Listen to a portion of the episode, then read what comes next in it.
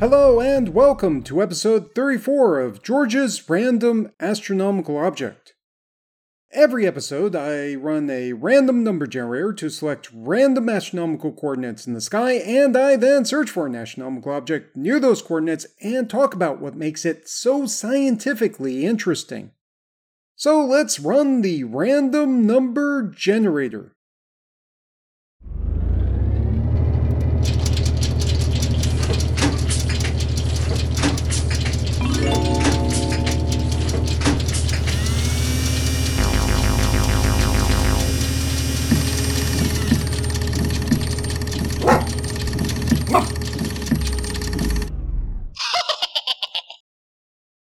The coordinates are 0 hours, 57 minutes, 22.6 seconds right ascension, and negative 46 degrees, 48 minutes, 4 seconds declination.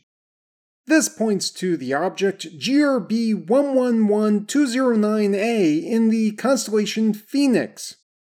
This is a gamma ray burst. Gamma ray bursts are objects outside our galaxy that produce very large numbers of gamma rays for relatively short amounts of time. Gamma rays are very rare in space, so any object that produces gamma rays attracts a lot of attention. A variety of objects produce these gamma ray bursts, including merging neutron stars, merging black holes, and supernovae. I discussed another gamma ray burst in episode 18, but that object is quite a bit different from GRB 111209A. So GRB 111209A was discovered on December 9, 2011 by the SWIFT satellite, a satellite designed specifically for this type of thing. The numbers in the name for this gamma ray burst refer to the year, month, and day that the burst was discovered, while the letter A indicates that it was the first gamma ray burst discovered on that day. Most gamma ray bursts last anywhere from a fraction of a second to a few minutes, but GRB 111209A lasted for about 25,000 seconds, or close to 7 hours. This, by the standards of gamma ray bursts, was really long. It's longer than a typical Major League Baseball game or the length of a flight from LAX to Honolulu, but it is shorter than season 2 of Mad Men. Most notably, it was the longest gamma ray burst ever observed at the time. Quite honestly, it's so long that it seems awkward to refer to it as just a burst. So, long gamma ray bursts normally originate from supernovae, but when GRB 111209A was first discovered, they had not identified any supernova that was associated with the burst.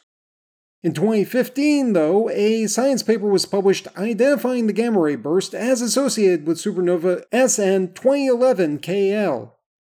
Because of cosmology related effects, it's a little tricky to describe the distance to this supernova, but it can be thought of as exploding when the universe was about 6.3 billion years younger, but which we did not see on Earth until nine years ago. Supernova 2011 KL, however, was not a normal supernova. It was a Type 1c supernova. Supernovae are categorized based on their spectra, but the spectra are directly related to the type of object that produces the supernova. When most people who aren't professional astronomers think of supernovae, they think of Type 2 supernovae, which are created by large stars when they reach the ends of their lifespans. A large star, when it initially forms, fuses hydrogen into helium in its core, but when its core fills up with helium, it fuses that into carbon with hydrogen still fusing into helium in the shell around the core. When the core fills up with carbon, it fuses that into heavier elements with the fusion of helium into carbon moving into another shell. This type of accumulation of and fusion of heavier and heavier elements in the core continues until the star's core fills up with iron, which can't be fused to produce energy. When this happens, the star collapses inwards at first, but then a reverse shock causes an explosion, blowing away the outer layers of hydrogen, helium, carbon, and other elements. The hydrogen and helium in these outer layers will absorb specific wavelengths or colors of light, thus leading to a characteristic spectrum that allows astronomers to identify a supernova as specifically a Type II supernova. A Type 1c supernova is thought to be similar to a Type II supernova, except that for some reason, the exploding star does not have an outer layer of hydrogen or helium that gets blown away in the explosion. This causes the spectrum to look different, hence leading to the different classification. So the abnormal gamma ray burst GRB 111209A seems to have originated from some sort of abnormal exploding star that was stripped of its outer layers of gas. One of the most likely possibilities is that the star, before it exploded, was so large and so hot that the fusion processes in the star blew away the star's outer atmosphere.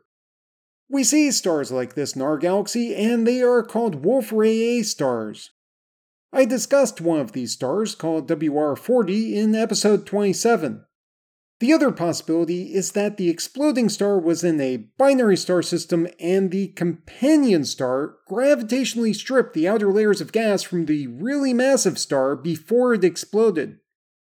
However, Many astronomers think that GRB 111209A is so abnormal compared to other Type 1c supernovae that the abnormal exploding giant star scenario by itself doesn't quite explain where the gamma rays come from.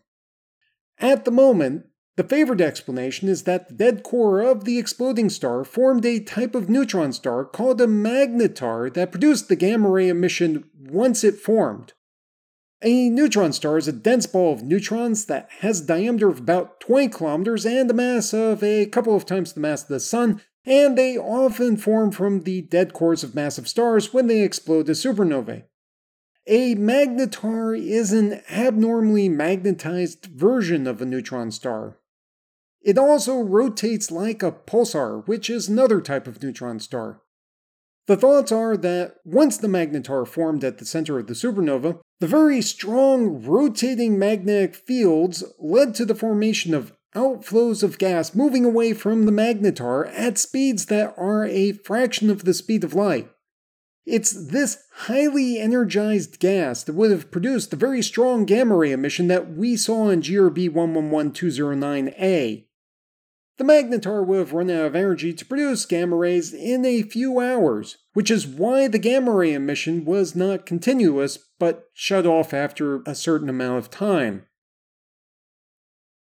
The data from GRB 111209A was very important in demonstrating that magnetars are the most likely cause of at least some gamma ray bursts. The data will be used for years and years to further study the exact nature of these types of objects but all astronomers will agree that GRB 111209A has already shown us that it is possible for a gamma ray burst to last longer than any one of the Lord of the Ring movies. The location on the Earth's surface corresponding to the position of GRB 111209A on the sky is about 1450 kilometers south southwest of Cape Town, South Africa. It's worth noting that an Airbus A380 can fly the distance from Cape Town to this location in an amount of time shorter than the observed duration of GRB 111209A. The website for this podcast is www.randomastronomicalobject.com, which you can visit to download episodes of the show, read information about the astronomical objects, view images of those astronomical objects, and send me random feedback. The audio was recorded and edited by George Bendo. The music is Immersion by Sascha Ende at www.sascha-ende.de, which is distributed by filmmusic.io under a CC 4.0 attribution license. The sound effects are from the Freesound Project at www.freesound.org. Thanks for listening.